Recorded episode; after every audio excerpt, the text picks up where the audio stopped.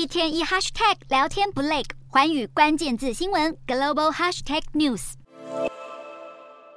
这周即将展开美国超级财报周，照惯例会由华尔街大银行打头阵。只不过当前央行连连升息，利率上涨之下，民众借款意愿下降。预计美国大银行上季的贷款损失恐将迎来新冠疫情爆发以来最大增幅。分析师更指出，小银行会更不好过。虽说利率上涨会让银行受惠，包括提高贷款和投资收入等等，但同时也升高借款压力。尤其新冠疫情期间的补贴措施，更推升通膨和利率对借款违约率的负面影响。分析师估计，包括摩根大通、美国银行、花旗等美国六大银行，第一季财报和呆账相关的减记金额可能多达五十亿美元，折合台币约为一千五百六十亿元。其中，信用卡更是主要的呆账来源。此外，升息和商用不动产贷款损失也将拖累银行表现，更可能进一步导致美国中型银行倒闭危机。分析师预估，未来几年美国将出现大规模的银行并购潮。虽说目前看来前景惨淡，但分析师也指出，升息对银行业来说仍是利多于弊。平均估计，六大银行的每股盈余和前一年相比有望增加百分之六。